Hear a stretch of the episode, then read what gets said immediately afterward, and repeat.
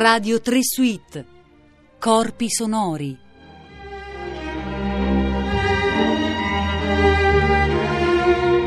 Buongiorno, sono Nicola Campogrande e in questa puntata cercheremo di capire in che modo si comporta il corpo di un flautista. E per questo abbiamo con noi al telefono Roberto Fabriciani. Buongiorno Roberto.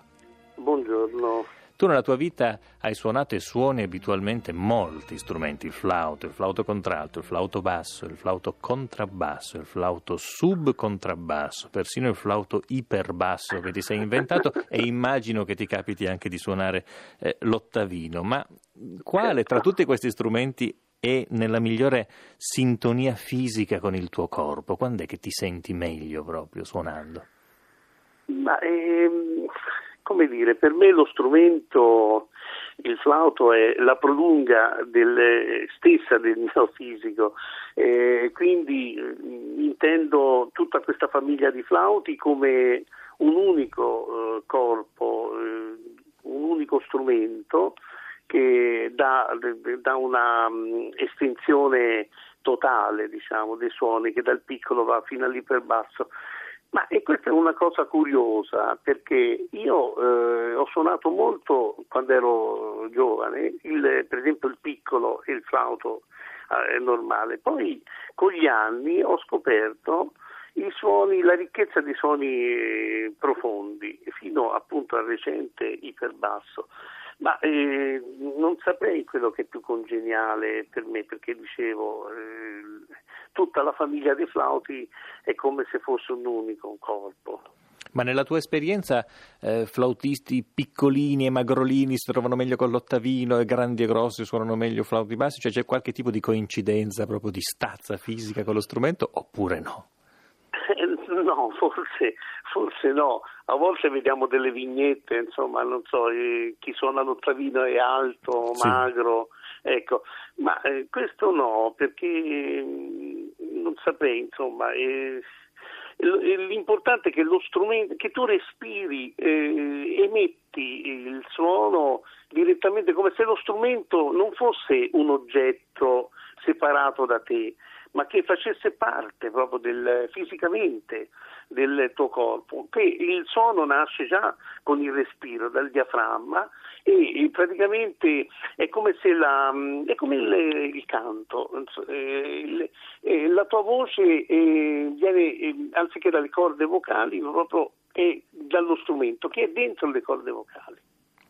Senti, il flauto rispetto ad altri strumenti eh, permette un rapporto molto stretto con il suo proprietario e utilizzatore. Un pianista difficilmente si porta dietro il pianoforte, esatto. contrabbassisti qualche volta sì, qualche volta no, altri fanno più fatica, poi man mano che si riduce la taglia dello strumento si arriva al vostro che tutto sommato uno si può davvero portare sempre dietro. E diventa qualcosa di talmente consueto e, e quotidiano co- come il portafoglio, come le chiavi di casa, per cui se non ce l'hai accanto tanto ti, ti, ti sembra che ti manchi qualcosa? Esattamente così, esattamente così. Io ho sempre con me un flauto.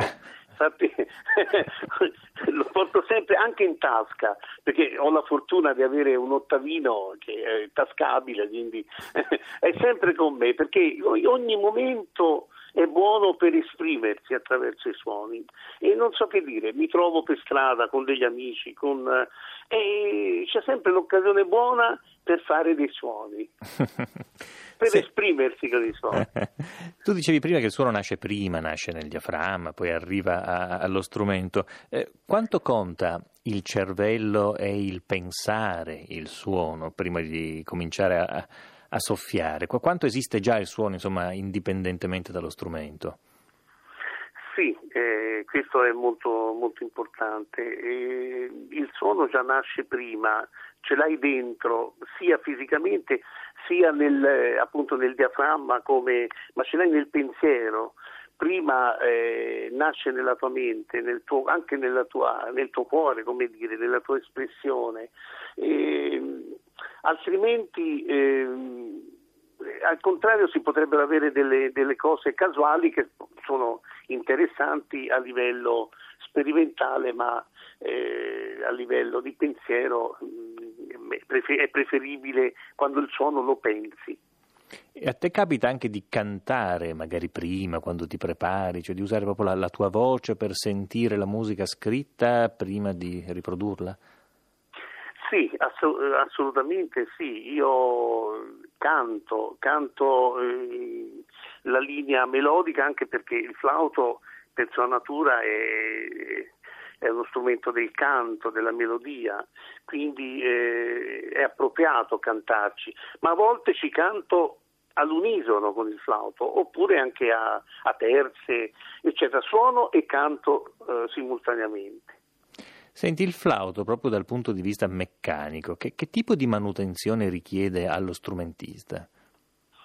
Eh, molta cura, perché soprattutto per un uso così del linguaggio contemporaneo dove eh, più, l'approccio è più eh, carnale, più forte, allora lo strumento ha bisogno di più cure e bisogna avere una persona di fiducia che comunque ogni tanto eh, glielo fai appunto mettere a posto, glielo fai controllare, un po' come un medico insomma. Ecco. Ma bisogna anche personalmente una volta alla settimana, non lo so, sto provando a inventare, effettuare delle sì. piccole operazioni di manutenzione? Naturalmente bisogna conoscere appunto bene questa cosa perché può capitare che eh, vada fuori registrazione e prima di suonare lo strumento eh, va controllato, quindi bisogna essere noi stessi eh, artefici insomma, della, del, della, riparazione, almeno quella più immediata. Eh, bisogna sempre controllare lo strumento. Senti, quanto è importante il materiale con il quale è costruito un flauto nel suono che poi ne esce? Un flauto di, di, di metallo, un flauto d'argento, un flauto d'oro? Hanno de- realmente un suono diverso oppure in realtà sono tanti i parametri che influiscono, il taglio della boccola, il modo che uno ha di, di prenderlo in mano, insomma per cui alla fine il materiale forse non è così determinante. Tu cosa ne pensi? Ma io penso che eh, tutto, eh, tutto, influisce sul suono, anche la bocca stessa dell'interprete, che è, è parte fondamentale. Eh Ma eh, i, i, materiali sono importanti, sono importanti perché eh, abbiamo proprio i parametri eh, del suono studiati. Il, il, il flauto è stato costruito in appunto con un'infinità di materiali, persino di cristallo, no? già nel Settecento si usavano flauti di cristallo, però vari tipi di legno e anche vari tipi di metallo. È molto importante perché ogni metallo, ogni materia dà eh, le sue caratteristiche del suono. E quindi non è una, mm, dire, una fantasia libera su questo, però questo non vuol dire che è meglio questo o meglio quell'altro, perché eh, per esempio eh, non tutti si trovano bene con il flauto d'oro o viceversa con quello d'argento, insomma ehm, eh, il metallo o il materiale, comunque anche il legno può essere, eh, si fa ehm, come dire, un corpo unico con chi lo suona, come dicevo prima, quindi eh, a volte si preferisce un materiale anziché un altro in proporzione anche al fatto del repertorio. Per esempio se si suona un repertorio settecentesco forse si preferisce un flauto di una materia di legno per esempio, ecco. sono dei flauti bellissimi che suonano bene. Eh, però, eh, ripeto, l'argento dà un suono, un timbro già più chiaro, più, più aperto, più squillante.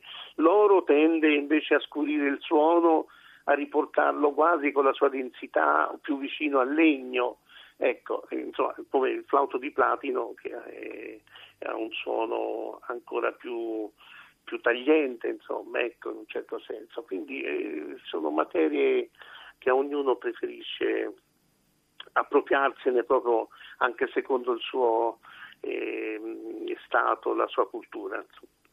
Senti, capita che il flauto cessi di essere un prolungamento del corpo, come tu ci dicevi prima, e diventi qualche volta un nemico, di avere un atteggiamento ostile nei confronti dello strumento perché porca miseria non mi esce sto passaggio, un maledetto flauto, oppure no, lui è incolpevole il problema al limite siamo noi. Sì, dunque c'è da dire che un buon flauto non ti dovrebbe tradire mai, cioè quando tu vuoi bene al tuo strumento, ecco la causa perché bisogna tenerlo caro sempre con noi, perché poi alla fine è l'amico vero che non ti tradisce mai nel momento eh, importante. Ecco, tu gli affidi eh, tutta la tua esperienza e anche la tua fragilità nel momento eh, importante di un concerto, quindi lo strumento va eh, tenuto caro. Però può succedere, eh, però la colpa quasi sempre non è dello strumento. Senti, il flauto riesce a a ripulire i nostri stati d'animo negativi, a nascondere la nostra magari non buona forma fisica, eh, una tristezza, una fatica che uno non vorrebbe avere addosso nel momento del concerto e che poi grazie al cielo diciamo non passano perché c'è questa piccola magia dello strumento oppure, oppure uno strumento sensibile a tutto questo e non c'è proprio modo di non far passare ciò che uno magari vorrebbe nascondere nel momento del concerto. Ma eh, devo dire, eh, sulla esperienza mia, eh, il suono ha una grande eh, parte. A, a, me riesce eh, veramente a far dimenticare anche certi mm, dispiaceri o certi anche fastidi o dolori fisici. Quando, quando suono, non lo so, eh, mi passa, ma non lo dico per eh, così, banalità, ma devo dire che quando suono sto meglio, quando evidentemente il suono, il suono normalmente fa bene alla salute, ma quello del flauto forse in modo particolare. Si può fare una vera e propria terapia, ecco, in questo senso. Una flautoterapia. Non so se certo. esista, ma... sì, esi, esi, tra l'altro esiste, esistita, esiste da molti anni e quindi viene praticata molto profondamente, seriamente, quindi evidentemente ci sono degli ottimi risultati. Eh già, eh già. Bene, questa mi sembra un'altra buona notizia oltre agli aspetti curiosi che abbiamo scoperto in questa nostra breve conversazione. Roberto Fabriciani, grazie ancora per essere stato con noi, a presto.